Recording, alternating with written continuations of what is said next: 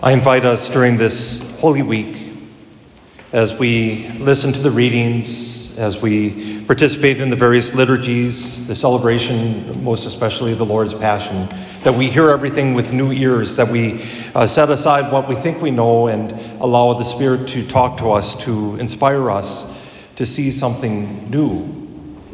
And that is a challenge, perhaps, but it is a good challenge.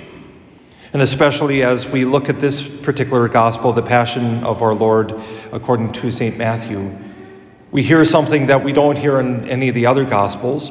One that, uh, if we look at it at the surface, we might have a wrong thought. In fact, the church has uh, issued an invitation to us as priests to uh, be careful about preaching this particular verse because so many would use it as a cause for anti Semitism. Anyone who reads the Passion, anyone who reads the Gospel, anyone who reads the Scriptures and sees any reason to be anti Semitic is wrong. Let's just start with that.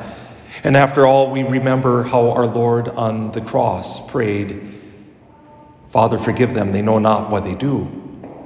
And at the same time, while Jesus is forgiving them, he knows this is the way that it must be. He's in control of the action.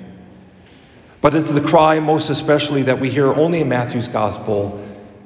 After Pilate says, I will have no part of his execution, washes his hands, literally, let his blood be on us and on our children. There's something haunting about that because this is exactly what needs to be done. His blood be on us and on our children. That sacrifice that uh, they are not talking sacrifice.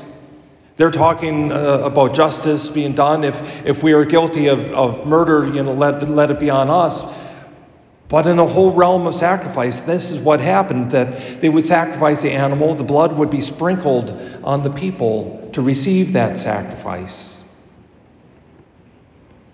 Uh, not literally is, is Christ's blood sprinkled on us, but sacramentally it is. It needs to be. And it is through every celebration of the Eucharist that as we come forward and we receive Jesus Christ, even in just the host, we receive Jesus Christ's body, blood, soul, and divinity.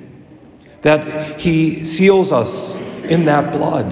The same blood that is now the new Passover lamb, that lamb who in the Old Testament was slain, was eaten with blood put on the doorposts and lintels no longer on the doorposts and lintels of our houses, but the doorposts of our lips into our body, protecting us.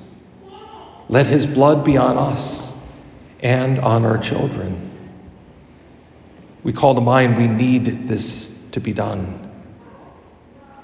And we also pay attention, perhaps, to the taunt of the Sadducees, the Pharisees, the scribes, those who pass by.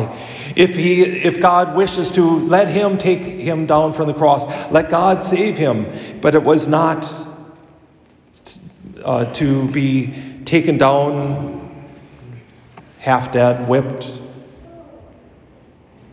But God did something even more miraculous. Instead of allowing Jesus to come down from the cross, Jesus Christ the Son of God, went through the cross, taking a real death, becoming that real victim for us, of really dying, of being buried in the tomb, and that God the Father raised him again. That's how Jesus Christ is both Passover lamb and priest. That's how he gives us this sacrament, this sacrifice, this day. And while they did not know what they were saying some 2,000 years ago, we do as we beg God, let his blood be on us and on our children.